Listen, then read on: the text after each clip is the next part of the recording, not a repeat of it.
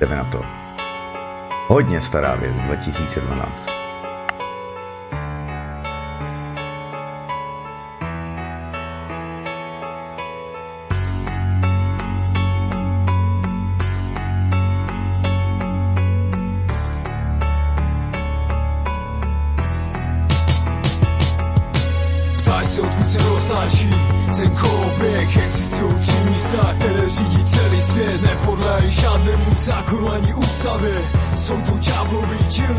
bez stáče Historie se neopakuje, nikdy se nezměnila. Plán na zotročení si z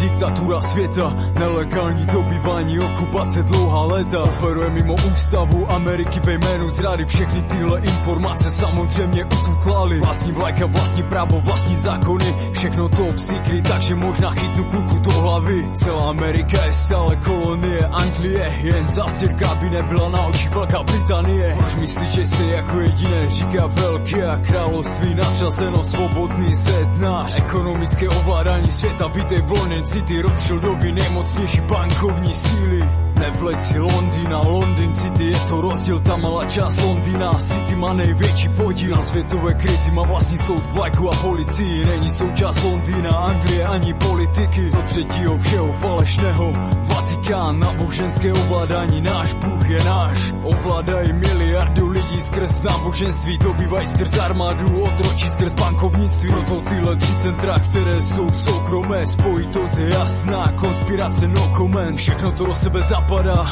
Padný argument, na všech třech místech stojí egyptský monument. Záž se odkud se roznáší ten koloběh Existují tři místa, které řídí celý svět. Nepodlejí žádnému zákonu ani ústavě. Jsou tu ďábloví čilní státy bez stáče Historie se neopakuje, nikdy se nezměnila. Plán na zotročení si s rukou elita neuměla Všechno ovládá elita la familia. Jsme stále svědky budování impéria. Nejlépe pochopíš, co se děje teď, když se vrátí zpět. Nikdo neřeší, proto máme zvrácený svět. Egyptský monument, obelisk, symbol Buchamun Bůh všech bohů, proto celý svět končí modlitbu, amen. Aniž by věděl, že uctívá jednoho boha, který byl symbolem dávného faraona. Faraona všech faraonů, amen, hoteba Pokrevní linie na naplnění plánu čeká Prorokoval, že potomci mají právo na věčný trůn. Možná to nevidíš, ale oni budou imperium. Využili Ježíše, udělali z něho katolický idol. Vždyť Ježíš je jak buddhistický symbol. Jedno z největších tajemství historie naší. Ježíš se možná učil buddhismu, proto byl tak svatý. Potřebovali někoho, na kom založí manipulaci. Vždyť Kristovi odkazy jsou v rozporu s celou církví. Kristus řekl, že spíš projde velbou duchem jehly Než že se bohatí dostanou do království božího. Jestli ti pohled na papeže ověšeného zlatem nepřijde Jako výsměch Ježíše, tak něco nehraje. A ještě jedna věc, představ si, že ti zabijou otce, kterého si miloval. Budeš na něj vzpomínat v lásce. Nosil by si jako symbol památky jeho vraždu. Krucifixem si satan dělá spolky světa srandu Ptáš se odkud se dostáčí ten koloběh Existují místa, které řídí celý svět Nepodlejí žádnému zákonu ani ústavě. Jsou tu ďábloví dílny státy bez stáče Historie se neopakuje, nikdy se nezměnila. Plán na zotročení si s rukou elita neuměla Všechno ovládá elita la familia. Jsme stále svědky budování impéria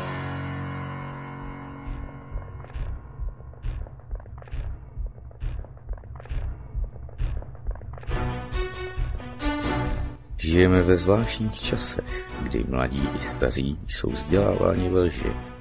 A ten, který se odváží říkat pravdu, je nazýván šílencem či vláznem.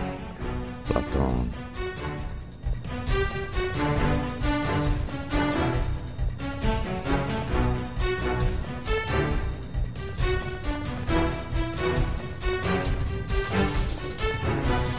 Tak, tak, tak.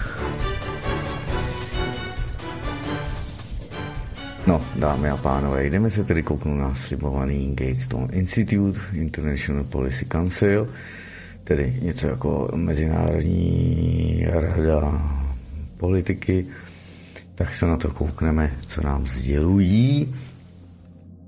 a hlavně o té Evropě. Jo, svoboda stojí za to, aby se za ní bojovalo. Svobodná budoucnost vždy závisí na odvaze tedy několika osamocených jedinců. Sepsal to J.B. Shark 1. ledna letošního roku 2023. Je zde překlad článku od Libora Popovského a Heleny Kolínské a ten originální název je v angličtině Liberty is worth to fight, the fight. Takže v životě každého člověka přijde čas, to řekl Martin Luther King Jr., kdy člověk musí zaujmout postoj, který není ani bezpečný, ani politicky výhodný, ani populární, ale musí ho zaujmout, protože mu to diktuje svědomí. Konec citace.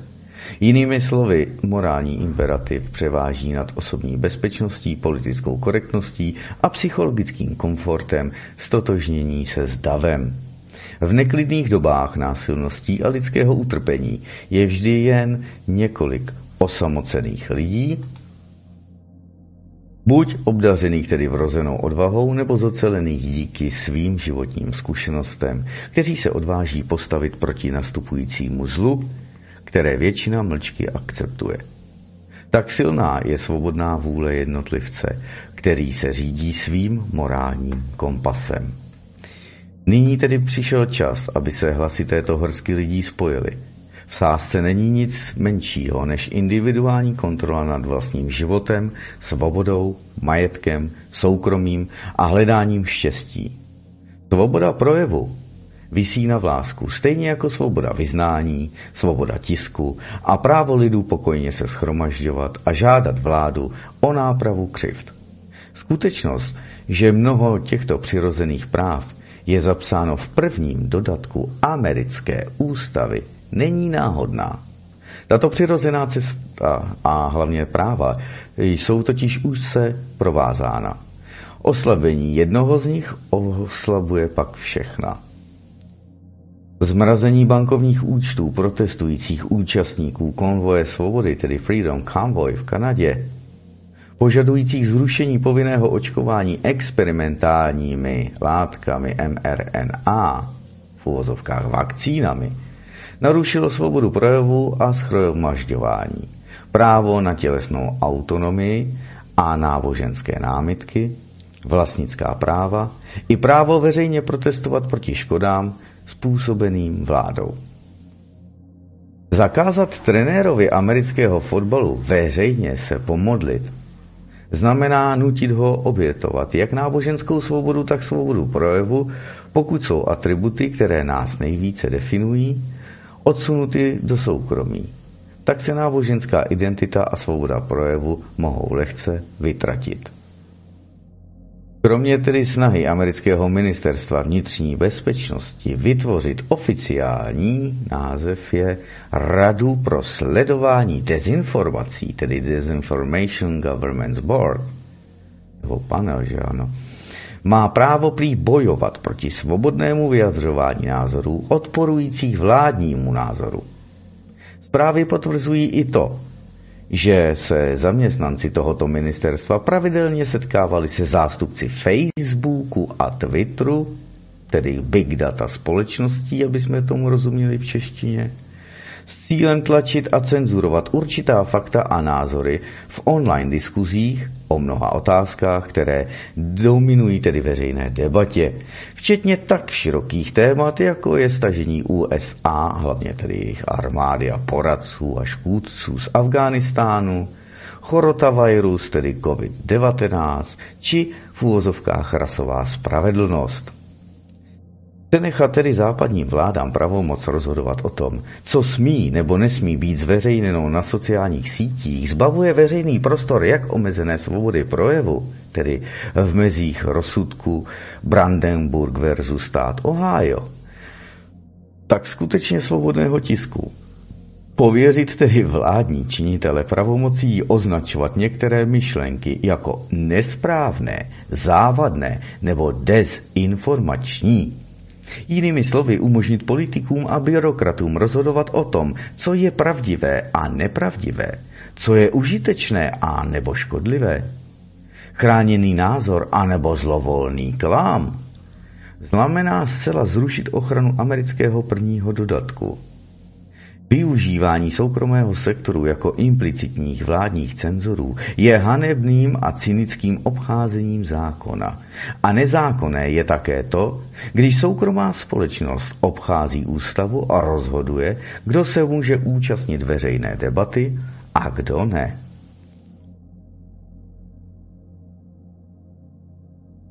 Cenzurovat nesouhlasné názory na experimentální a ještě navíc vynucované lékařské postupy, dvoustupňové ekonomické uzavírky, kdy tedy během níž je velkým obchodním centrum nevysvětlitelně povoleno prodávat, zatímco ekonomicky zranitelným maloobchodům na rohu vaší ulice nikoliv.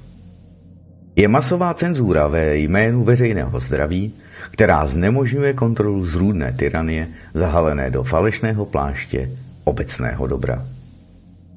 Když tedy vlády ve veřejné diskuzi cenzurují nesouhlasné názory, tak tím slouží jen svým vlastním zájmům. Když vlády tvrdí, že jednají pro dobro lidu a přitom zakazují opačné názory, tak až příliš často posilují svou vlastní moc na úkor veřejnosti. Když vlády v souvislosti se svými nařízeními mluví o dobrých úmyslech, tak mohou beztrestně páchat ta nejkrutější zla.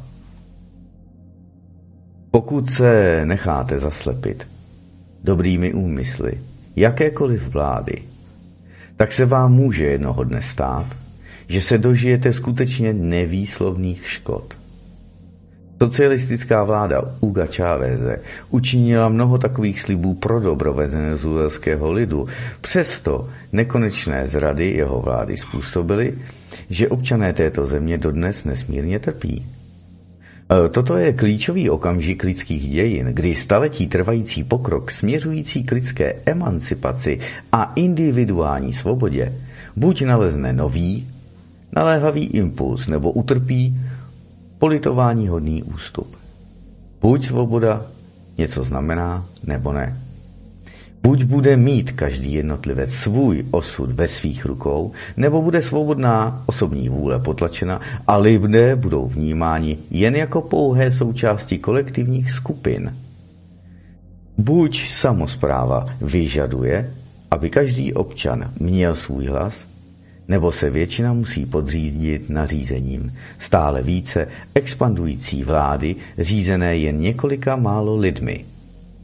Buď mají občané jedinečnou možnost kontrolovat směřování své vlády, nebo institut občanství a národnost vůbec nic neznamenají. Toto je dnes tedy v sázce.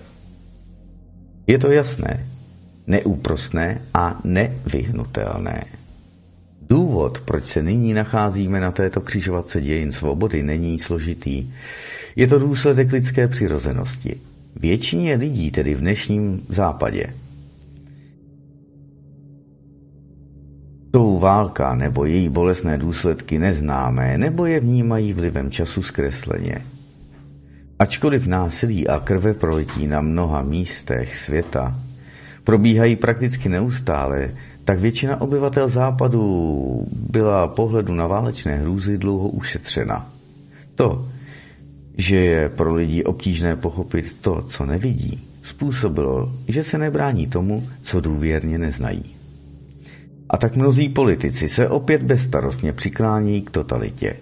Občané, kteří si v minulosti uvědomovali ohrožení společenského smíru, když velké korporace a národní vlády vnucovaly společnosti politicky korektní myšlenky, již zřejmě zapomněli názorné lekce tedy z dějin 20. století a jeho fašistickou, komunistickou a nacistickou propagandu a tudíž nevidí, jak strašně společnosti škodí, když úředníci a politici diktují veřejnosti, čemu smí věřit. Mnoho obyvatel západu zapomnělo, že svoboda slova a osobní svoboda nejsou žádné hrozivé mikroagrese, které si zaslouží sankce a naopak jsou nejistějšími bezpečnostními ventily a prevencí vzniku nepřátelství ve společnosti, přičemž Jejich alternativou je rozpoutání otevřeného násilí. Desetiletí relativního míru proměnila těžce vybojované západní svobody v něco samozřejmého. Vlády a mezinárodní korporace se jen málo zamýšlejí nad riziky pro sociální soudržnost a pravděpodobně je to ani nezajímá. Když tedy cíleně manipulují obyvatelstvem pomocí masmediální propagandy, která má posílit elitní programy Světového ekonomického fóra, zahrnující vše, od spotřeby energie a výroby potravin až po vládní, zdravotní nařízení a zdravotní pasy. Lákadlo ultimativní moci a kontroly, které podnítilo obě světové války, je stále až příliš přitažlivé. A tak vlády, které se již přeorientovaly na všeobecný, tedy veřejný dohled a bezdůvodné sledování online, tedy v přímém přenosu, že ano? A já bych řekl just in time, přímo v tom čase, tady a teď, vidí na obzoru digitální měny zavedené centrálními bankami, sledovací implantáty a zavedení systému sociálního kreditu a věří, že čas úplné kontroly nad občany je na dosah, pokud se ovšem udrží u moci a budou nám stále a dále, bych řekl já, také vládnout. To abyste to věděli. Tak, teď mi tady Pavel zase někam schoval záložky. Takže se za to omlouvám. Tady se jenom přihlásíme na VK, páč jsem tam k tomu měl nějaké, pokud mi nezmizely nějaké zajímavé další články. Ještě to není konec. Ach jo, takže takhle se to má. Jako vždy jsou osvobozující výhody nových technologií doprovázeny jejich schopnostmi držet obyvatelstvo v šachu a potlačovat informace, které se vládnoucí třídě nehodí do krámu. A tak rozhlas i televize propojili svět jako nikdy předtím, ale masová komunikace, která rychle podpořila vzestup diktátorů a rozšíření indoktrinace veřejnosti do nových výšin. Jaderná energie poskytla jak hojnost energie, tak ale i potenciál pro apokalyptickou zkázu. Osobní počítače, chytré telefony a internet poskytly obyčejným lidem megafony, jejichž prostřednictvím mohou vyjadřovat nové myšlenky. Avšak tentýž kyberprostor otevřel zcela nový bitevní prostor pro vládní dohled, propagandu a masovou manipulaci.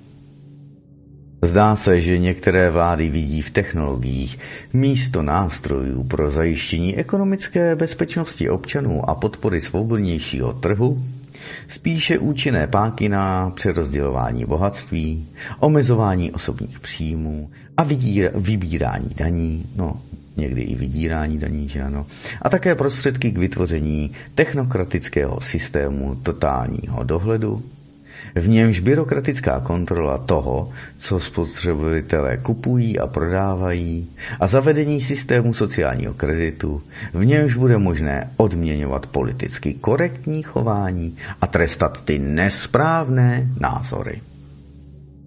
Technologický pokrok poskytuje jak prostředky, které k posílení lidské svobody, tak i k absolutnímu ponížení člověka. Když je vládám dovoleno, aby za nás tuto volbu učinili, tak si často vyberou druhou možnost. Nejde jim o naši osobní svobodu, ale jen o jejich moc. Pouze svobodní občané jsou schopni udržet vládní moc na úzdě a zajistit, aby lidská svoboda mohla skvétat. Je proto nezbytné, aby obyvatelé západu nestráceli ze zřetele nejdůležitější bitvu, která již nějaký čas zuří. Bitvu, v níž proti sobě stojí svoboda jednotlivce a totální státní kontrola. Každý problém by měl být zkoumán touto optikou. Jsme tedy skutečně na křižovatce dějin lidské svobody. I když jen málo lidí chápe, co je nyní v sásce, tak je potřeba, aby tato hrska lidí bojovala za zachování našich individuálních svobod proti vládám a korporacím, které se usilně snaží oslabit. Buď se pochodeň svobody znovu rozhoří, nebo dříve či později zhasne. Takže J.B. Shark, Shurk, který píše o politice a společnosti. A má zajímavé články Šmelina se zelenou energií, plutokratické světové ekonomické fórum by mělo být zrušeno, opakem tyranie není demokracie a světová vláda, ale svoboda a práva jednotlivce. A také se ptá, zda může západní civilizace vůbec přežít, když jsou její instituce tak sprofanované. A nebo hnutí Vogue a jejich, její, jeho inkvizitoři, kteří útočí na volnomyšlenkářské kacíře a tak dále. Takže spousta zajímavých témat. A já, když jsem to tady načítal, tak, a teď jsem to četl opravdu z vole, tak jako většinu věcí, tak zkrátka eh, dostával jsem tady zajímavé intuitivní podněty, takže se na to mrkneme. Já to tady zkusím, já vám to tady do kalendáře teď dám, abyste to tady měli. A mrkneme se na to, co jsem chtěl zmínit. Zase k tomu platí ke všemu, abyste si naposlechli u, no, Peti Bureše na YouTube, živě, je to v sekci živě, mm, ty dlouhá videa samozřejmě, ať už simultálky s Josefem Skálou, anebo právě s Josefem Skálou povídání eh,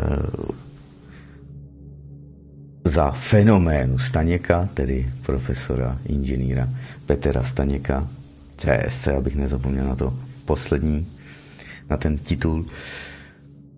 Abyste se koukli třeba na to poslední teď lednovné, Eh, a nebo tam najdete, dáte si jenom, když tak Petr Staněk do vyhledávače na YouTube a tam vám vyběhne beseda z Martina, z Martina, Martinu, slovenské město Martin, že ano, ne Martina, ale Martina. E, také to tam proběhlo teď někdy na začátku roku. E, ty informace se tam dost opakují, ale zase ty souvislosti jsou tam třeba z konsekvence ohledně slovenského národa, dějin Slováků, jsou tam velice zajímavé zrovna v té besedě z Martinu. Takže ta je čistě ve slovenštině a samozřejmě, jestliže Petr Staněk eh, přednáší eh, na českém území nebo na území České republiky, případně eh, převážně pro české diváky a naslouchače, tak hovoří v češtině takže můžete plyně s Petrem studovat a pilovat oba jazyky, dámy a pánové. To je další výhoda. Ale to není to hlavní, Martine, čemu si se chtěl věnovat. Já jsem tady chtěl zmínit, jestli si vzpomínáte na ty parlamentní slyšení ohledně istambulské úmluvy. Nad čím varovali lidé. A zase máme tady ten uh, konvoj svobody, že jo, Freedom Convoy, Máte tady experimentální mRNA sračky s prominutím, které pod nejrůznějšími soft i hardcore výhruškami nutili lidem. Vzpomeňte si na všechna ta hovada. Ať už v ministerských postech, v postech premiérů, prezidentů, ať už v bílých pláších uplacených pseudovědátorů a lékařů, pseudoodborníků. Ta naše štveřice svatá těch zmetků. Že ano, zpěvák, The Superstar, Ken, že ano, Prima Lulán, Blatný a Házenkov, nebo ne, teď se omlouvám, teď si nespomenu na toho čtvrtýho kašpara, o panu doktoru Házenkovovi se omlouvám. E, nespomenu si teď takový nějaký němec, jméno, německý jméno měl. No, vy si asi vzpomenete, já ho tady nebudu hledat. Tito mají být před tribunálem. Tyto má stíhat policie. Tyto má vyšetřovat hlavně útvar pro odhalování organizovaného zločinu. Když tak SKPV, že ano, skupina kriminální policie a vyšetřování, a státní zástupci na to mají dohlížet, aby bylo všechno podle zákonnosti a zákonů a aby byli spravedlivě postaveni před soud a nezávislé a neúplatné soudy, tedy v zastoupení soudců a soudkyní, aby rozhodovali o vině či nevině a o výši trestu. Jelikož se tady odehrála genocida proti českým obyvatelům, slovenským obyvatelům, ale všem i dalším, kde do západní společnosti byly tlačeny tyto makulády, když nebudu tedy mluvit prostě. Vzpomeňte si, co se tedy dělo v té Kanadě v minus 15, v minus 20, v minus 30. Uh, eh, obrovské konvoje lidí do Otavy mířily. Lidé je tam podporovali a samozřejmě zase to bylo nabouráno. Vzpomeňte si tady zase, jak je Teď nedávno zatkli někoho, myslím, že ženu, že se modlila, veřejně se modlila tiše, jenom stála na ulici. Eh, myslím, že to bylo v Británii, se tam tiše modlila, no tak eh, někdo na ní zavolal policisty, ty přijeli, zeptali se, co, o co go. Ona jim řekla, nothing, jenom tady se modlím, tiše, nikoho neobtěžuji, nic nevyřvávám, žádné transparenty nemám, jenom tady stojím a modlím se. Šup a šla do basy. Nebo aspoň byla předvedena. To, jestli zůstala v base, se asi nedozvíme. Případně, kdo žije v Británii anebo sleduje britský tisk či jiná média, nejspíše alternativní, by nám to mohl sdělit a dohledat. Taky Martin nemůže dělat všechno. Víte, že teď tlačí na Nováka Djokoviče, aby vyřadil svého tátu z Australian Open, aby tam nebyl. Protože jeho taťka neustále obhajuje svého syna tu integritu a autonomii lidského těla e, proti mRNA sračkám, teda vakcínám jsem chtěl říct, jo, covidovým.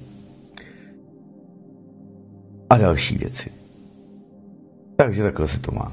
Sociální sítě, jestliže jsme mluvili už o prezidentských volbách, než byl zvolen vlastně ten, že ano, e, Donald Trumpíků, Víte, co se dělo, Google, jak ovlivňoval vyhledávání a tak dále a tak dále, sociální sítě. Viděli jste to, není tam žádná svoboda na internetu. Na internetu ve virtuálu nenajdete žádnou svobodu, prosím vás. Jestliže se někam přihlásíte a souhlasíte s jejich podmínkami, jste jejich. A je jedno, jestli je to Twitter, Instač, Meta, Facebook, VKčko nebo cokoliv jiného, já nevím, co ještě, LinkedIn a těch samozřejmě Eh, sociálních sítí v úvozovkách eh, je spousty, že ano. Eh, nejste tam svobodní, proto si tam můžou vymýšlet, blokovat, cenzurovat a tak dále. Nedivte, když tomu dojde. Jo, je to úplně jednoduchý. Jim to podepsali, odsouhlasili, odklikli. Když vám to vadí, tak se odlažte a všechno smažte, i když samozřejmě zase těch Eh, v ujednání s těmito korporacemi, v užívání těchto sociálních sítí a dalších srágo rovin, máte, že jim to tam zůstane nejspíš na věky. To, že o vás sledují a schromažďují big data, která se jim hodí a Facebook a další na tom set sakramensky vydělávají na všech datech a informacích, které my jim dáme zadarmo, ještě se pochlubíme, koupil jsem si tady kafíško, nespresíško, žeru toho já nevím, něco kolesát, že jo, a tamhle a tady. Vědí, dámy a pánové, všechno ví, jak komunikujeme, s kým komunikujeme, na co se díváme, na co se nedíváme, co se nám líbí, co se nám nelíbí. Petr Staněk upozorňuje, že vlastně 200 až 300 kliků uh, like, to se mi líbí na sociální síti, třeba z Facebook, Algoritmy z toho počítačové velice rychle vytvoří váš kompletní psychologický profil, jaké máte nákupní návyky a další návyky, sociologické návyky a zjistí o vás všechno díky 200 až 300 kliknutím na to se mi líbí, zjistí i vaše nejtajnější a nejskrytější, třeba i sexuální úchylky, psychická poškození a tak dále. Všechno zjistí, nic není problém. Jo? Takže tady to máte, brojí se tady ve sportu, sport dávno není, že by nebyl politikou, je to jenom další prodloužená ruka politiky, takže to tady vidíte, viděli jste i Black Lives Matter, že jo, poklekávali, nepoklekávali a tajti a tajti, takže ti samozřejmě, kteří věděli, jsou hrdina hrdí, ne pišní. Že Praha píchá jedna věc a že to tam propaguje Praha, pražský magistrát a americká ambasáda, město Praha a další uchylárny a zvrácenosti. Zase připomenu, abyste si uvědomili, že už x let se tam produkují e, pedofilové, Čepek, Česká pedofilní komunita. Už x let se tam promenádují veřejně i satanisté čeští. A stále to lidem nedochází. Ale budou říkat, ať si tam ty pošuci zvou. Když oni tam chodí na hadí, když oni tam chodí s, s těma se šibenicma, je to OK, ale jelikož jednou vzal Adam Bartoš a další z Národní demokracie vzali na demonstraci šibenice, už to řešila policie. Už určitě šlo o e, vyhrožování, že ano. Vzbudili důvodnou obavu, že ty e, na koleni a lana a ty provizorní šibeničky z prkínek, že je chtějí použít. Tak se ptejte, kdo měl nahnáno. Tak, e, pana Šurka, Šraka, nevím, jak se to přesně čte, tady máte a my se můžeme kouknout dál na Gatestone Institute, protože těch věcí tady máme spousty. USA financují Araby, kteří chtějí zničit Izrael, je tady například a spousty dalších. Martin tady najde na hlavní stránku a my se na to hned eh, koukneme. Konec křesťanství v Betlémě, Čína provozuje po celém světě ilegální policejní stanice, nebo zda ničí multikulturalismus identity západních národů. My jsme se mohli kouknout, to se asi koukneme. Výtržnosti fotbalových fanoušků, symbol selhání imigrační politiky, to s tím samozřejmě souvisí, že se mění Barack Obama, Barack Hussein Obama, mám to uh, při svém proslovu v roce, myslím, také 2012, nebo to už bylo 2002? Ne, 2012. Uh, eh, v Budapešti, v Maďarsku, vám to řeklo jasně, že budou přepsány hranice Evropy, že vzniknou nové státy s novými obyvateli a v nových to hranicích. Ano, Timo tam přednesl vytvoření Evropského islámského chalifátu. Tam samozřejmě křesťanství a nebo judaismus bude úplně vymíceno nebo pod těžkými sankcemi, zase pod těmi jejich náboženskými platbami a tak dále a tak dále. Že tady musí vzniknout uh, mezi, pro, trojmoří projekt, mezimoří, Maďarská republika, Česká republika, Slovenská republika, Polská republika, do toho ale zase vidíte, že zasahují další a Polá, někdo Polákům furt říká, nebo polským představitelům, že mají myslet v tom velkopolském, tak jako velkoukrové myslí ve velkém, že ano, tak velkopoláci. To, že už je tam připravený pomalu zákon, že už se chystá, jsou podklady, aby když tak až k Lvovské oblasti mohli Ukrajinci v referendu tak hlasovat, protože se připojí. Ha, ha, ha, ha najednou jednotná Ukrajina už není. Poláci chtějí udělat referendum na ukrajinském území o připojení se k Polsku. No a další věci. To, že tam schromažují armádu, to, že ta mobilizace není jen tak na polském území, to, že jim zdrhli posádky těch tanků, těch leopardů, dovezených z Německa, které už byly vycvičené, ale polské posádky, které měly odjet e, s touto výzbrojí na Ukrajinu, aby posílili mír, že ano, svobodu a demokracii v nejskorumpovanější evropské zemi, snad teda po nějakým Kosovu. A, a dalších, tak a Albánii, tak e, samozřejmě ty jednotky odmítly splnit rozkaz a okamžitě podali to osazenstvo polské okamžitě podal o žádost o ukončení služby, takže se hledají noví. Tak, Hajmarsi útočili na Ukrajině, je to hrůza dnes a denně. Idioti, jak v české, slovenské a kdekoliv jinde, vám budou vykládat republice a médiích a politici a kašpaři mediální, vám budou vykládat o tom, jak tisíce lidí zabíjejí ruské jednotky, o tom, že dnes a denně jsou díky americkým systémům HIMARS, které jsou naváděny a obsluhovány převážně americkou posádkou. A když tak ty pablby, co tam nosí eh, plný a když tak prázdní nábojnice, ale zaměřování, koordinace a další, to všechno probíhá, nebo doplňují ty rakety, to všechno probíhá pak eh, pod americkou kontrolou a pod americkým vedením, to abyste věděli. Tak zase se dějí svinstva dnes a denně na Donbase. Ale to nikdo, dámy a pánové, nevidí. Z TikToku, nebo TikTok, nebo já nevím, jak se tomu říká, DNA lidstva je vytvořena původně stvořitelem, nezna, je nezměněná a nedotknutelná lidskou vědou. Nevakcinovaní jsou jediní čisté krve, takzvaně. Já už říkám čistí, že jsme, kteří zůstali na celé planetě či jiném zemi. Pokud jste byli vakcinováni, tak jste se povolili tyto nové spike proteiny a změnit vaši DNA. Pokud vakcinovali vaše tělo, nikdy nebude už stejné jako předtím. Nemůžete zvrátit genovou terapii, ať provedenou u bytě jedinkrát, tedy technologií injekční mRNA. Profesor Staněk připomíná, že mRNA technologie má proniknout vůbec do lékařských nebo spíše do léčebných procedur.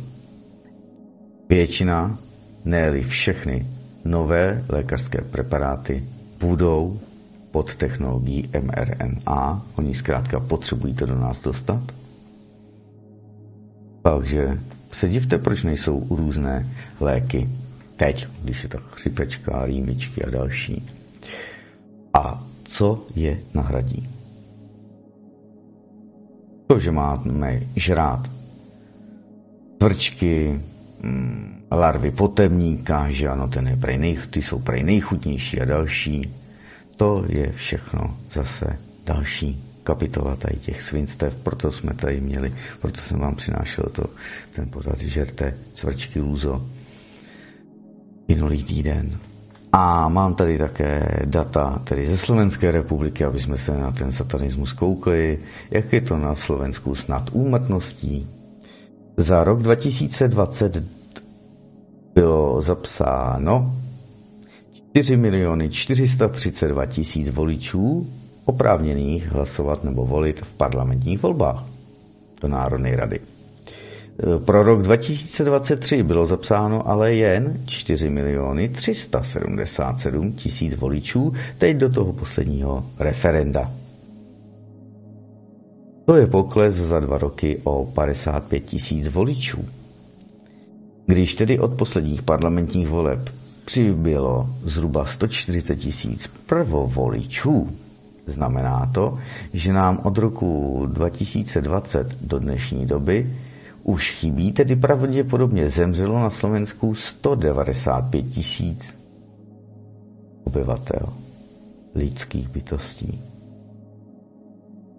Tím víceméně udržitelné či mírně rostoucí populaci, to znamená více než 95 tisícovou nadúmrtnost, dámy a pánové, na Slovensku.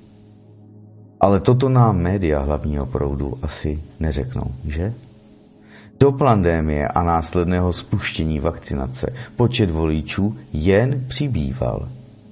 Někdo nám tu tedy lže a cenzuruje informace. To je od Františka Macáka a jsou zde tabulky odfocené z Euromomo, OECD, dodané německou vládou a dalšími. Tady je třeba i Německo teda. Máte tady volby, kolik tedy bylo oprávněných voličů eh, pro rok 2020. Pak tady máte hlasování a zapsaných voličů pro to referendum, konané 22. ledna, tedy před týdnem, že ano. A máte tady o té úmrtnosti a o tom, jak přibývají lidé eh, na Slovensku, ty voliči. Jo? Mám zde novou informaci také, musím to do toho zařadit a děkuji, že jsem se na to vlastně koukl tady. Takže hledejte prosím na etiketách potravy ne už jenom označení GMO, tedy geneticky modifikované organismy, ale dnes už musíme hledat prý dámy a pánové bioinženýrské věci, složení. Na rozdíl od GMO mají bioinženýrské složky eh, v potravinách schopnost měnit tělo a ovlivňovat naší DNA. Například přítom majonéza Hallman z společnosti Svensson, vlastněná firmou Campbell's, dělá to tež, ale ve velkém měřítku. Když do nás nemohou dostat vakcíny injekčně, zkusí tedy zpracované potraviny. Tyto společnosti a obchody, které to prodávají, by měly být potrestány. Dělávejte prosím ostatní a kupujte jenom u místních a místní věci. Hlídejte hlavně kojeneckou a dětskou výživu. Tak, desítky tisíc mrtvých a poškozených je jí málo. Bílý Slovan se nesmí rozmnožovat a nesmí žít. Ministerstvo zdravotnictví Slovenské republiky znovu rozbíhá očkování smrtícími COVID jedy, tedy mRNA, experimentálními látkami a už i prý pro děti od 6 měsíců. Je to prý čerpáno tedy ze slovenského ministerstva zdravotnictví, tedy nové vakcíny, s kterými se začne očkovat, jsou od výrobců Sanofi Pasteur, Moderna a Pfizer BioNTech. Vit Preftin Beta od společnosti Sanofi Pasteur. Sanofi Pasteur pro osoby starší 18 let. Jen prý posilňující dávka, možno podat eh, jen jednorázově. Spikevax, to má i ve vakcínu, Bivalent, originál Omicron BA45 pro osoby starší více než 18 let Oba jsou to sračkovády posilňující, tedy boostry. Pak tu máte Comirnaty Original Omicron BA45 pro děti ve věku 5 až 11 let, jen první posilňující dávka. Comirnaty pro kojence a děti ve věku od 6 měsíců až do 4 let, eh, jen základní očkovací schéma. Adaptované vakcíny, včetně vakcín VIT Preftin beta od společnosti Sanofi Pasteur nemohou být podávány jako základní očkovací schéma. Mimo aplikace posilujících dávek je stále možné očkování základního schématu, tedy podání první a druhé dávky původními vakcínami proti covidu. A já si vzpomínám na o, je EPPO, na tu covidovou komisi, jejíž uh, tiskové konference jsme vám přinášeli, ale hlavně díky samozřejmě serveru Otevři svou mysl, kterým děkujeme za překlad a za namluvení, za předabování. Tam máte jasně řečeno, že byli pozváni od Moderny a Pfizeru. Od Moderny tedy přišel šéf od Pfizeru ten Bourla ne, poslal za sebe nějakou zástupky, ředitelku nějakého odboru, bla, bla, bla, bla, bla. Jak Moderna, tak Pfizer. Přiznali, v životě nikdy neskoušeli tyto šmakulády pro základní schéma, povolené pouze v nouzovém použití, s 22 varováními od Evropské lékové agentury, co to všechno může způsobit a nikdo to nečet, jenom snad já tady na svobodném vysílači.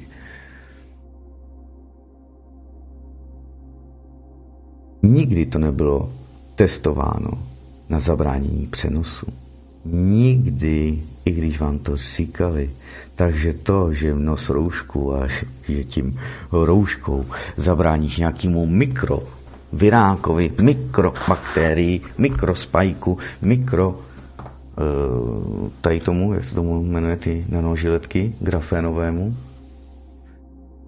tedy grafénu, že byste zabránili tomu mikroskopický mikrobiální asi těžko. To, že vám říkali, že rouška chrání tebe a moje rouška tebe a tvoje rouška mě, to je debilovina, to si stupněte za plot s pletivem 5x5 cm a zkoušíte, jestli vás to ochrání před komáry třeba, jo? nebo před něčím, cokoliv jiným. To, že promouřování je základ, to, že máte budovat přirozenou imunitu, to, že se máte otužovat, to, to že máte žít, jíst, pít a hlavně myslet zdravě, pozitivně. To vám nikdo neřekl, ale budou vám tlačit do hlav, že vakcina vás ochrání, stejně jako to, že uh, přivandrovalci, kteří chtějí zničit evropskou kulturu, protože jsme pro ně, možná i po právu, nevěrci, neznabozy, rouhači a další, tak uh, to je důležité, abyste věděli. To, že je tady nějaký nový zákon, který, má, který je připravený, prošel první člením v parlamentu, eh, to má být eh, jakoby pracovní název jeden zmocňovací zákon, že by vláda, nebo parlament by umožnil, aby vláda mohla na 60 dní, jak je stáhnou pak z bojových akcí, asi nikdo neví, vyslat vojáky České republiky na cizí území, stejně tak na našem území bez tedy vědomí nebo vůbec svolení parlamentu České republiky, tedy poslanecké sněmovny, eh, by tady mohli pobývat cizáci. Ještě vám to nikdo ne, nic neříká, cizí vojáci, dámy a pánové. Ještě vám to nic neříká. Kijevský pakt vám nic neříká. Že Amerika, Velká Británie, Francie se vzdají článku 5 Washingtonské smlouvy, která je zakládajícím cárem a pětkou eh, Severoatlantické teroristické organizace? Že nebudou uplatňovat kolektivní obranu? Když Polsko, Slovensko a chtějí tam dotlačit i Maďarsko, že ano, Česká republika a další, že by tehdy táhli na Rusa, tak nás tím přímo obětovávají Upozorňuje na to pan Koller, upozorňuje na to Petr Staněk. Martin Koller, myslím. Teď byl na Infovojně v týdnu, myslím ve čtvrtek nebo v pátek, dohledejte si to. Infovojna.bz jako basic nebo BZ, Bára Zuzana, BZ není SK, jo, potom co cenzoři rozhodli, stejně jako cenzoři neustále škodí svobodnému vysílači proti proudu a dalším a dalším a dalším a dalším. Takhle se to má, abyste to viděli a věděli. Ještě dáme tedy jeden článek z Gainstone, Gainstone Institute, protože vy si zbytek samozřejmě dohledáte, že ano. Tak se koukneme, zda ničí multikulturalismus identity západních národů. To, že se pomalu chystá, že ti Ukrajinci, oficiálně jich je tady něco přes 450 tisíc, neoficiálně přes 670 tisíc, Nejsou to žádní uprchlíci, jsou to zase jenom ekonomičtí migranti, protože váleční uprchlík jste zase jenom do první bezpečné země, tedy mezi uh, Ukrajinou a Českou republikou ještě Slovensko, že ano. Nahoře Polsko, dole Maďarsko. Umím zeměpis správně, jestli si něco pamatuju. Tak samozřejmě tady nejsou žádní váleční uprchlíci a mohli by dostat pak i české občanství a právo volit. Stejně jako ti, co nejsou naši a nejsou ani evropští a byli sem dotlačeni. A pod tím, že máte tady dnes a denně děs a běs krvežíznivých ruských bestí, které vraždí nevinné Ukrajince, a okupují Ukrajinu. Tak, když o to odhlédnete, tak nikdo neviděl 8 let. 17 tisíc obětí na Donbase, včetně set až tisíce dětí. Ale andělů Česká Wikipedie smazala, abyste se na to nemohli kouknout. A další věci. Takže proto se zítra koukneme na otázky a odpovědi Valerii Viktoroviče Pěrky. Na co to děláš, ciky, ne? Z 19. aby jsme se na to koukli. Já musím to pak dohnat zase v týdnu, vidíte, ani jsem se na to nedostal. No to máte tak, když děláte 12 směn v kuse. No tak, dobře mi tak. Ničí multikulturalismus identity západních národů, napsal to Giulio Mael, Meoty, pardon. Tak, Hmm. Před 20 lety vydala Organizace spojených národů dokument s názvem a poslouchejte, náhrada migrací. Je to řešení úbytku a stárnutí populace? A prý to tedy nebyla pravicová eh, konspirační teorie, byl to propracovaný pracovní plán pro západní demokracie, které se potýkají se stárnutím populace. A dnes je to mainstreamová politika. Stačí si přečíst, co tento měsíc řekl nositel Nobelovy ceny za ekonomii Richard Haller, cituji, potřebujeme více imigrantů, abychom mohli platit důchody. No všichni budou makat a odvádět zdravotní a sociální, tak určitě a daně taky, že jo. Tak, mentalitu těch, kteří vládnou Evropě a to, jak připravují zánik evropské civilizace, vysvětluje také nedávný článek bývalé italské ministrině práce Elsie Fornero. Citujeme paní Elzu. Toto toho že by italská populace zmizela, se nemusíme obávat, protože se pravděpodobně najde někdo, kdo bude připravený nahradit. Stačí se podívat na druhou stranu středozemního moře, kde jsou země s vysoce dynamickou populací a věkovou strukturou velmi odlišnou od té naší, s mnoha kojenci, dětmi a malými, mladými lidmi a relativně málo starými lidmi. Tím, že přijímáme demo, demografický pokles, jako společenské paradigma a tím, že se naše společnost adaptuje na snižování počtu škol, neobydlené vesnice, opuštěné domy a menší mobilitu, i méně kin, divadel, turistických a sportovních zařízení, jim nepřímo říkáme, že naše země je již jejich. To je tedy z článku bývalé italské ministrině práce. Elzi Fornero. A západní elity otevřeně přistupují tedy k imigraci jako k pouhému ekonomickému zdroji na podporu sociálních systémů, které by prý jinak zkrachovaly. Zakazují nám také jakoukoliv diskuzi o důsledcích tohoto přívalu imigrantů na kulturu, na zvyky a vůbec identitu společnosti. Na samotný pojem národní identita se pohlíží s podezřením a je označován jako rasistický výmysl. Zase vzpomeneme Kanadu, 40 milionů obyvatel.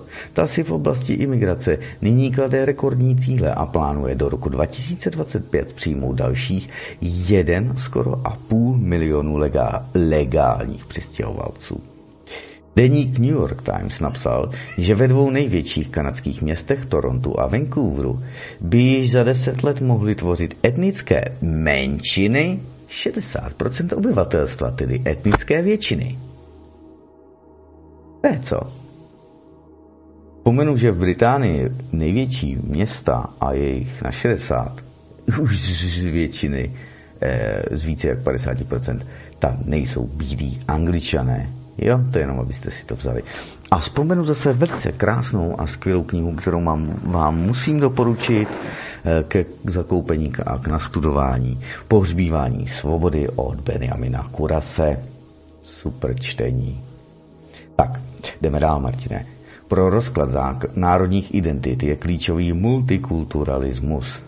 Nálepka pak populismu slouží k vymítání racionální reakce na velké obavy, které již několik desetiletí sužují západní společnosti. Jsou to strach lidí čelících masivní, neregulované imigraci, obavy z toho, že se západní kultura rozplizne do relativismu a paralelních společností, prý to dokonce odsoudil i britský denník The Economist. Také strach z toho, že země nebude mít vůbec žádné vnější hranice a vnitřní morální legitimitu, je to strach prý z kulturního rozpadu, který plíživě potvrzuje pravděpodobnost zániku sociologické většiny a nakonec i společnosti jako samotné. Nové oficiální britské údaje pak ukazují, že z lidí Velké Británie, eh, pardon, jo, že z lidí žijících v Anglii a Walesu se narodilo v zahraničí 10 milionů lidí, tedy každý šestý. Od roku 2011 jejich počet vzrostl z 2,5 milionu, teda vzrostl o 2,5 milionu, a to navzdory vládním slibům, že se pokusí imigraci omezit. V současné době je 90% demografického růstu Velké Británie generováno právě imigrací. Nůž a ke stejnému posunu dochází i ve Švédsku. Jen v roce 2015 přijalo Švédsko 163 tisíc imigrantů, což odpovídá 1,65% celkové populace Švédska. V kombinaci s dalšími roky se jedná o demografickou revoluci. V roce 2015 se přibližně 17% švédského obyvatelstva, obyvatelstva narodilo v zahraničí. Martin, hej, pak nestíháš mluvit. Cituji. Švédský parlament v roce 1975 jednomyslně rozhodl, že Švédsko je multikulturní zemí. To napsal Kiesti Tarvainen, profesor Helsinské Aaltovy univerzity. A dále pokračuje. V té době tvořili více než 40% imigrantů moji krajané Finové. Situace se však změnila. V roce 2019 se podíl nezápadních imigrantů zvýšil na 88% a polovinu, konkrétně 52% všech imigrantů tvořili muslimové. V populaci imigrantů tedy došlo k obrovské kulturní změně, neboť místo Finů se největší skupinou stali muslimové. Při současné úrovni imigrace se etniční Švédové stanou v roce 2065 menšinou. No, konec citace profesora. Demografické změny v evropské zemi, která se nechala pohltit neevropskými imigranty, jsou rychlé, často extrémně rychlé. Francouzská demografka Michelle Tribalat napsala toto. Cituji.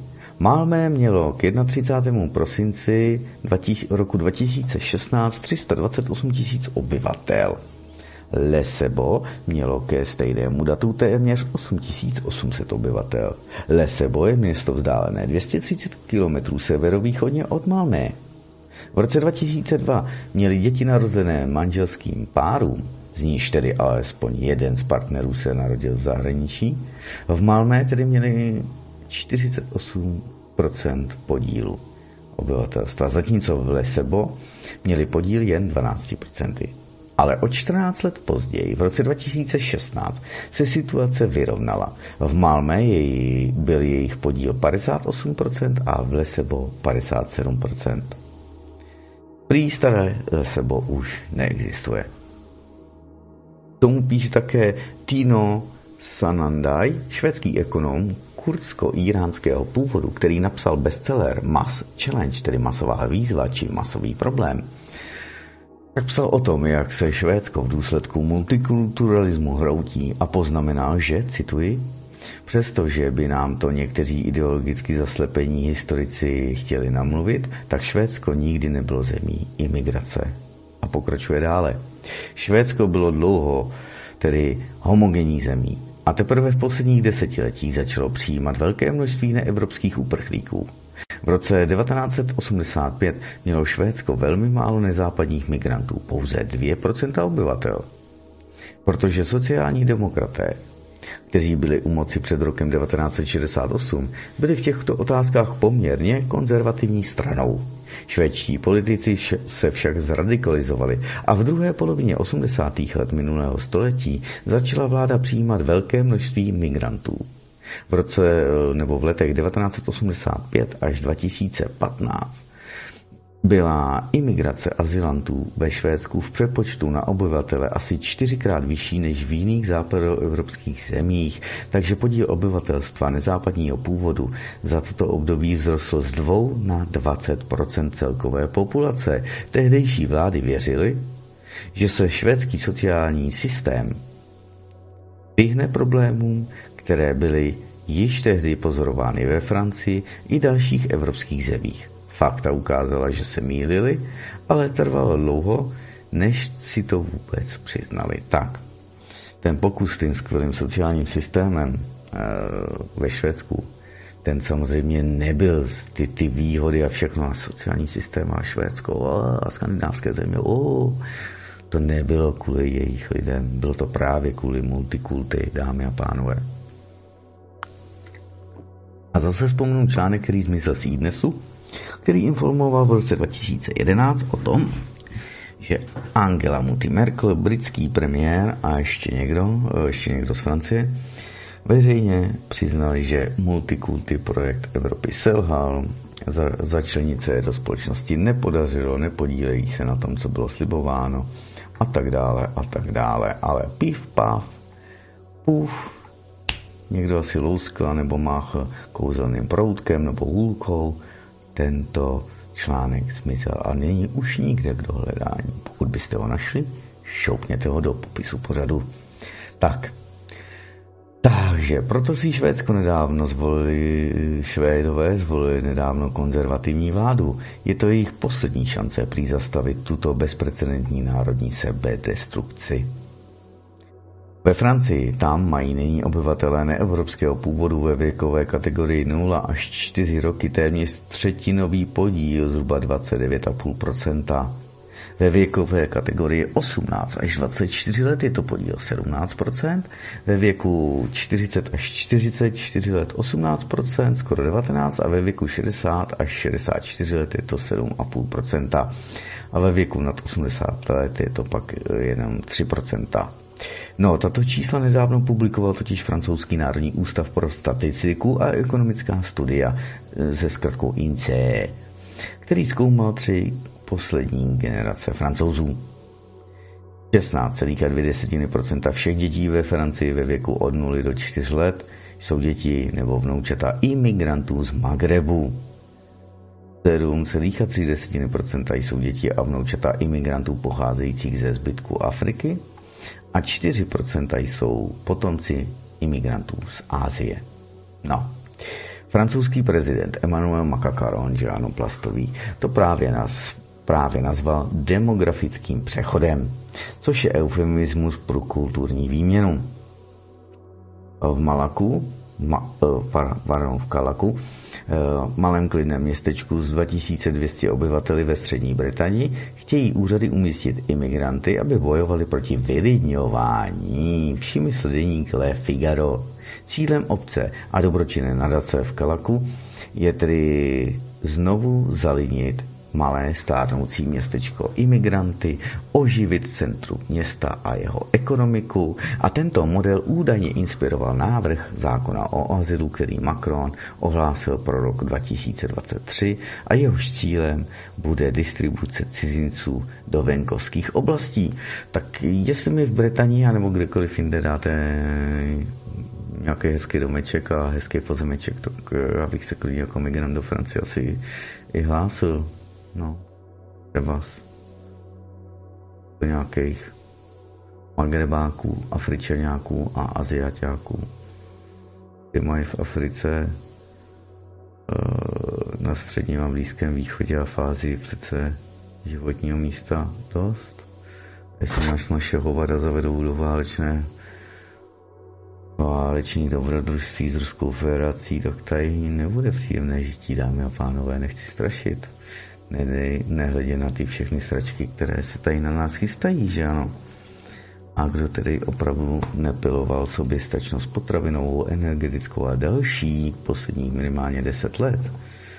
A perfekcionismus, aby byl totálně soběstačný, tak budeme mít, protože se tam mezi tyto odvážlivce se nepočítám ani já, tak budeme mít asi horký rok na to, že to je rok králika dle lunárního čínského kalendáře a nějaké změny a bla, bla, bla a všechno na obláčku. Nejsem si tak jistý, jestli že lidi jsou u nás tak blbí, že si dobrovolně zvolej to, co jsme si zvolili teď. a nebo je to obrázek toho, jak se s tím zase dá hezky manipulovat přes média přes čítací Dominion počítače a přes eh, Hewlett Packard třetí osoby, které kontrolovaly právnost a pravost podpisů na prezidentských kandidaturách. No, no to je, to je otázné. Tak, ještě se koukneme na Belgii a kousek a už končíme. Bývalý belgický senátor Alain Destech, Destexhe ve své knize Immigration of Integration no dobrý, imigrace a integrace, než bude příliš pozdě, uvedl, že Belgie tedy v letech 2000 až 2010 přijela více než milion imigrantů, přičemž počet obyvatel Belgie činil 11 milionů. Belgický akademik a ekonom Philippe van Paris v rozhovoru publikovaném 5. září loňského roku 22 v deníku De Standard poznamenal, cituji, Brusel už není Belgie. Van Paris provedl totiž demografickou studii a jeho zjištění překvapí jen ty, kteří chtějí zůstat slepí. Během deseti let se podíl obyvatel Bruselu, jejíž oba rodiče mají belgické občanství, snížil z 36 na pouhých 26% Prý tedy minimálně tři čtvrtiny obyvatel Bruselu mají imigrační původ. V Bruselu žije více obyvatel marockého původu, než je vlámů a valonů.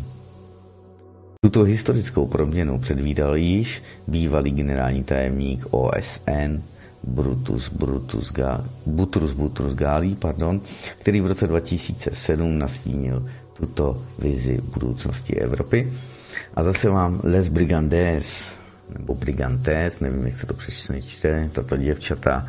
Jejich eh, píseň Velká výměna najdete ji i o titulkovanou na český text, případně na slovenský. Několikrát jsem vám ji tady přednášel, ale Les Brigandes zůstali eh, v notebooku, který tady teď nemám, takže vám to teď nepustím, ale vy samozřejmě se na to můžete kouknout a s, tím, s těmi titulky, abyste věděli, o čem se tam mluví, o čem děvčata zpívají, tak eh, si to zase dejte prosím všechno dohromady, jo? Jedna a jedna, nejsou dvě.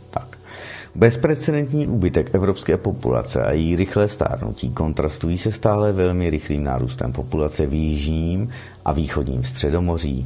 To bude mít za následek velmi akutní nerovnováhu.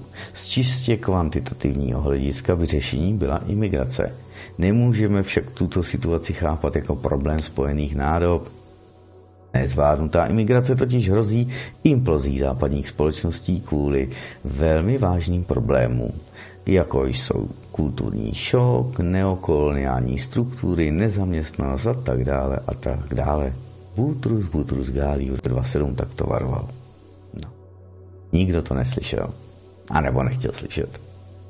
Proto se prý nová italská vláda vrátila zpět k zablokování lodí přivážejících do Itálie i legální migroše.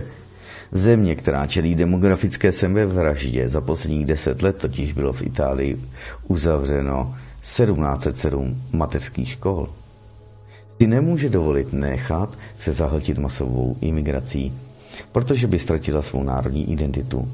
V sásce je osud už celého západu. Evropané se musí naléhavě rozhodnout, zda chtějí své země transformovat na jinou kulturu. V minulosti se stalo například Turecko poté, co tuto oblast dobila Osmanská říše, Egyptě, který se ze země křesťanských koptů stal státem, kde koptové nyní čelí nepřetržitému pronásledování a tak dále, tak Evropa však už bohužel nemá moc času na to, aby se rozhodla. Zda chce i nadále akceptovat otevřené hranice, multikulturalismus a globalismus. A ať se jí to líbí nebo ne, Evropa postupně zjišťuje, že v důsledku své pasivity ztratí své těžce vydobité židovsko-křesťanské hodnoty, svobodu a identitu. Giulio Meotti, který tento článek sepsal, je kulturní redaktor deníku Il Foglio, Foglio italský novinář a spisovatel. Tak, no, než vám to dám do popisu, tak tady típnu podkres a Jarda jistě dovolí. Mám tady něco, co zatím nemám ověřeno. Nevíme vůbec, od koho to přišlo. Nevím, čí je to hlas. Nevím, zda je to pravda, zda je to lež. Ale musím to sdělit, musím to šířit.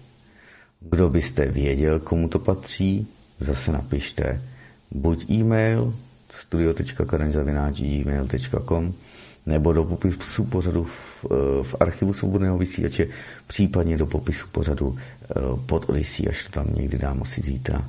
Jdeme na to, je to totiž zajímavé. o možné mobilizaci a aktivní účasti ve válce. Na druhé straně vnímám fatální nepochopení veřejnosti, co to z hlediska a ve skutečnosti pro nás znamená. Takže první pojem mobilizace. Část veřejnosti vnímá mobilizaci, že snad bude nějaká dobrovolná, snad půjdou v prvé řadě ti, co schvalují válku a podporují naši vládu. Takže za prvé, žádná dobrovolná mobilizace neexistuje. Mobilizaci obecně upravuje zákon číslo 585 2004 sbírky, takzvaný braný zákon. A mobilizaci nařizuje, to nařizuje to zásadní, prezident republiky, paragraf 23 odstavec 2. Takže žádná dobrovolnost. Existuje všeobecná částečná mobilizace, ale žádná dobrovolná. Branou povinnost mají všichni občané České republiky, muži i ženy, kteří dosáhli 18 let až do věku 60 let. Takže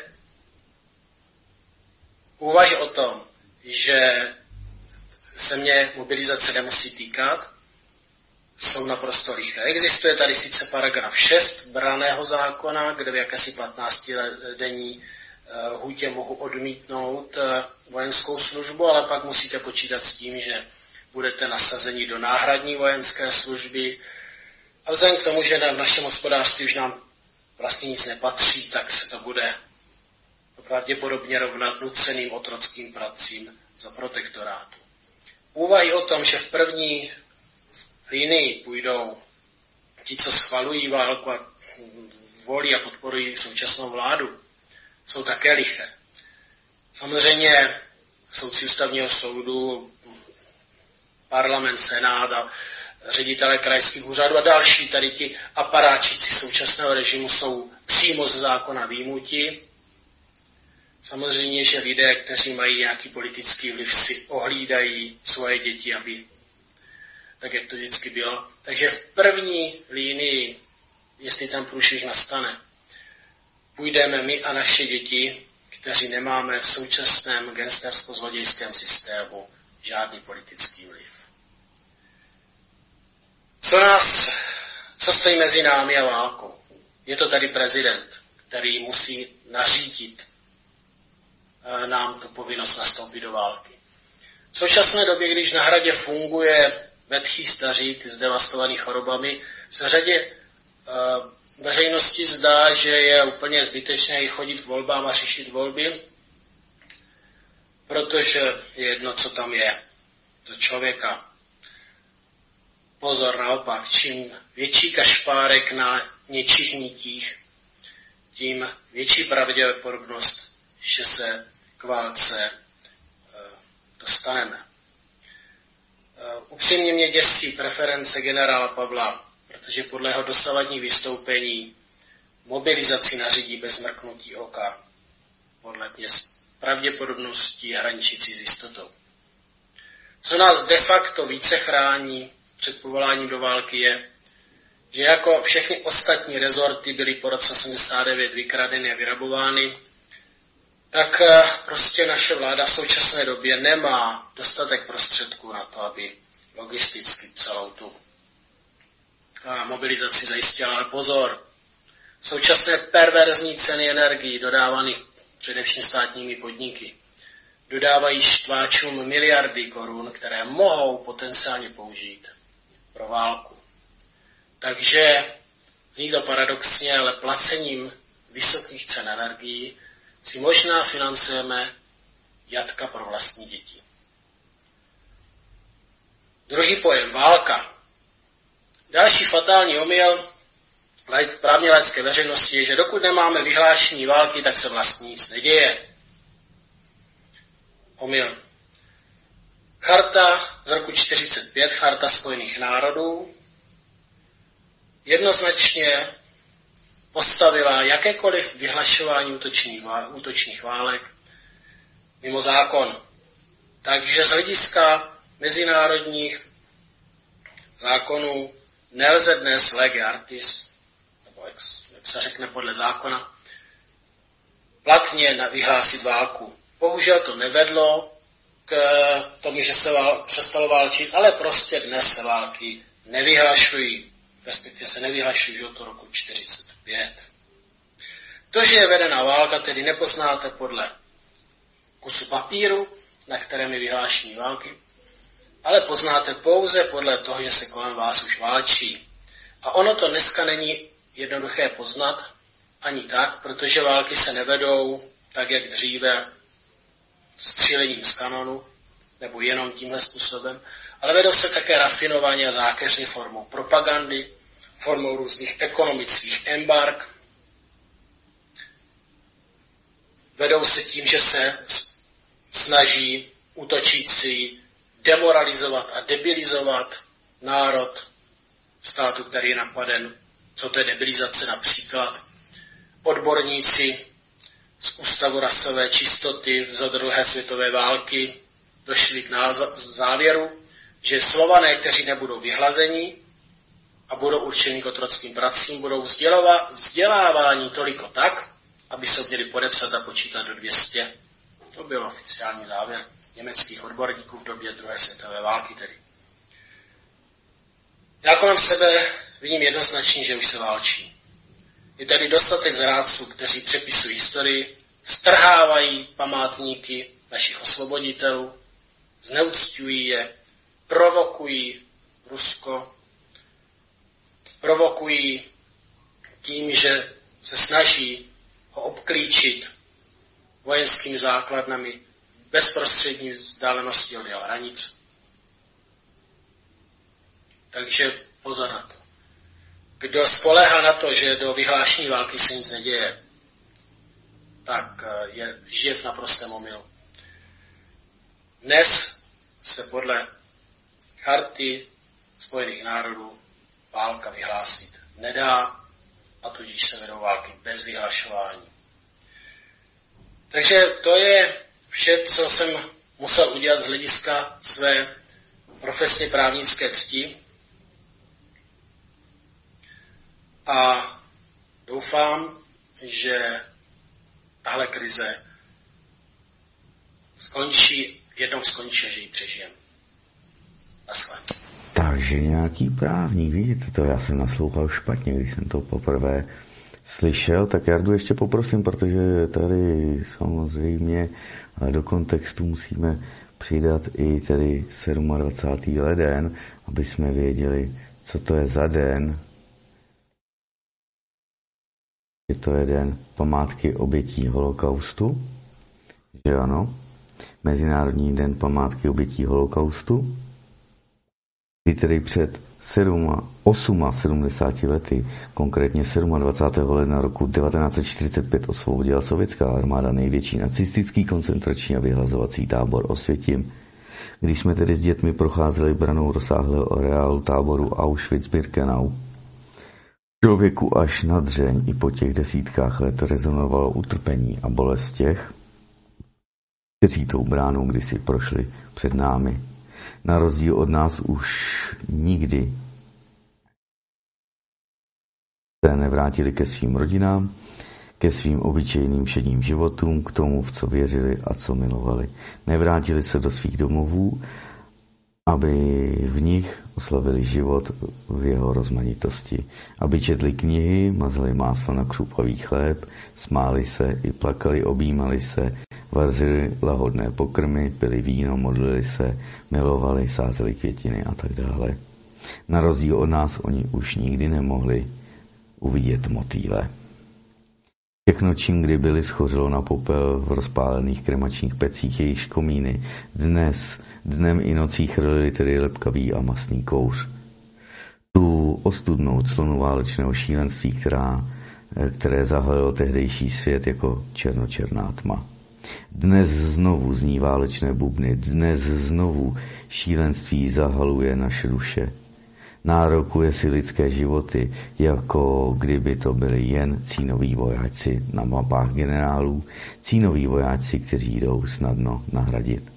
Každý lidský život je ale zácný. Jeho cena je nevyčíslitelná, jeho hodnota je nenahraditelná. Už brzy přijde jaro, a spolu s ním se do, do mé maličké rajské zahrady zase vrátí motýle. Třepotání jejich křehkých křídel bude oslavou stvoření, bude věčnou připomínkou toho, že náš vesmír, vesmír, mír, veškerý svět, dokáže a umí být mírný a smírný pro nás, pro všechny, když denně probouzíme svou lidskost. Připomínkou toho, že Osvětim navždy zůstává jedním z nejmluvnějších památníků toho, co se stane, když se od, lidské, od svého lidství odkloníme a sejdeme na cestí vyznačené ideologiemi, kterým se na lidem nezáleží. V Osvětimi do dnešních dnů leží mezi kořeny statných stromů popel a popílech těch, kteří stejně jako my chtěli jen žít své vlastní životy, radovat se a milovat. Je čas mluvit o míru. Je čas poznat míru. I to, že už zase se měří dvojím metrem, že se o lidech začíná znovu mluvit jako o švábech, které přeci lze tak snadno zašlápnout vojenskou botou. Ach jo, takže takhle se to má, dámy a pánové. A 150 milionů vyčleněno pro ta správná média a to pro ty správné neziskovky, které budou eh, čelit dezinformacím, jak, eh, jak to přiklepla naše vláda, tyto programy, tak tady to zkrátka máte a vidíte, abyste byli zase v obraze. Pomník maršála Koněva byl zničen, Evropský parlament dává rezoluce o tom, že nacistické Německo a stejnou měrou zapříčinili druhou světovou válku a rozpoutali krvě žíznivě a tak dále a tak dále. Takže tohle to tady všechno je, dámy a pánové, všechno tady probíhá. Nesmíme nikdy zapomenout. Tak, Jaro už je ale nachystaný a já se opravdu rozloučím. Přeji hezký sobotní večer, zbytek a zbytek víkendu a zítra se uslyšíme. Komentované zpravodajství od 19 hodin zprostředkovaně studie Meta a pak od 21. hodiny se koukneme tedy na otázky a odpovědí Valerie Viktoroviče Pěkina. Toť tady z Kadaně. Mějte se krásně, dámy a pánové, přeji vám dobrou noc a bděte, bděte. A nezapomínejte nikomu nic, ani Babišovi, ani Hamáčkovi, ani té čtveřici svatých kašparů na ministerstvu zdravotnictví a nikomu protože korporace Pfizer a Moderna zodpovědnost přenesly na Evropskou unii. Evropská unie přenesla zodpovědnost za poškození v úvozovkách vakcínami na uh, národní vlády a ty to přenesly přes krajské, samozřejmě hygienické stanice a lékaře. Ale jelikož si lidé nechali vnutit podepsat informovaný souhlas, přinesli i lékaři jakože faktickou právní zodpovědnost, nebo spíše právní zodpovědnost na samotné ty, co si to nechali fouknout, píchnout do tělíček. Horší je, když to udělali i svým dětem a dneska neví, co. No, tak takhle se to má. To zda je budeme někdy soudit, nebo je pak bude soudit stvořitel, nebo kdokoliv jiný, to už nechávám na vás, abyste o tom přemýšleli, stejně jako Víme od uh, Hemingway, že ti, co buší do válečných bubnů, tak ti by měli v první den by války být postaveni před popravčí četu a zastřelení. A vzpomeňte si, kdo tady řve neustále, že jsme ve válce, že jsme ve válce. Jestli to není ta paní, co si zavzala toho upáleného Afričana, zda to není ten s tím fialovým ksichtem a další a další a další. Jo, a ptejte se, za co tedy bojuje Ukrajina. Zda možnost vraždění ruského obyvatelstva na svém území, které tam dějině patří a je dnes eh, neodmyslitelně spjato s Ukrajinou. A kdo by chtěl zase studovat, eh, jak to bylo s Ukrajinou a její státností a tak dále, a se Sovětským svazem a Sarským Ruskem a tak dále, tak samozřejmě studujte, studujte. Studujte, abyste věděli, co, jak, s kým, kde a za kolik. Mějte se krásně, Jarda už je nachystán. Přeji dobrou noc, někde najdu děkovačku. No a to nevím, kde ji teď najdu, tady a dobrou noc.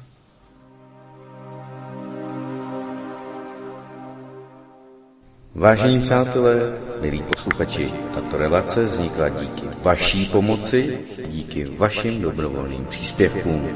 Děkujeme. Toto je jediný způsob, jak zůstat svobodným vysílačem CS.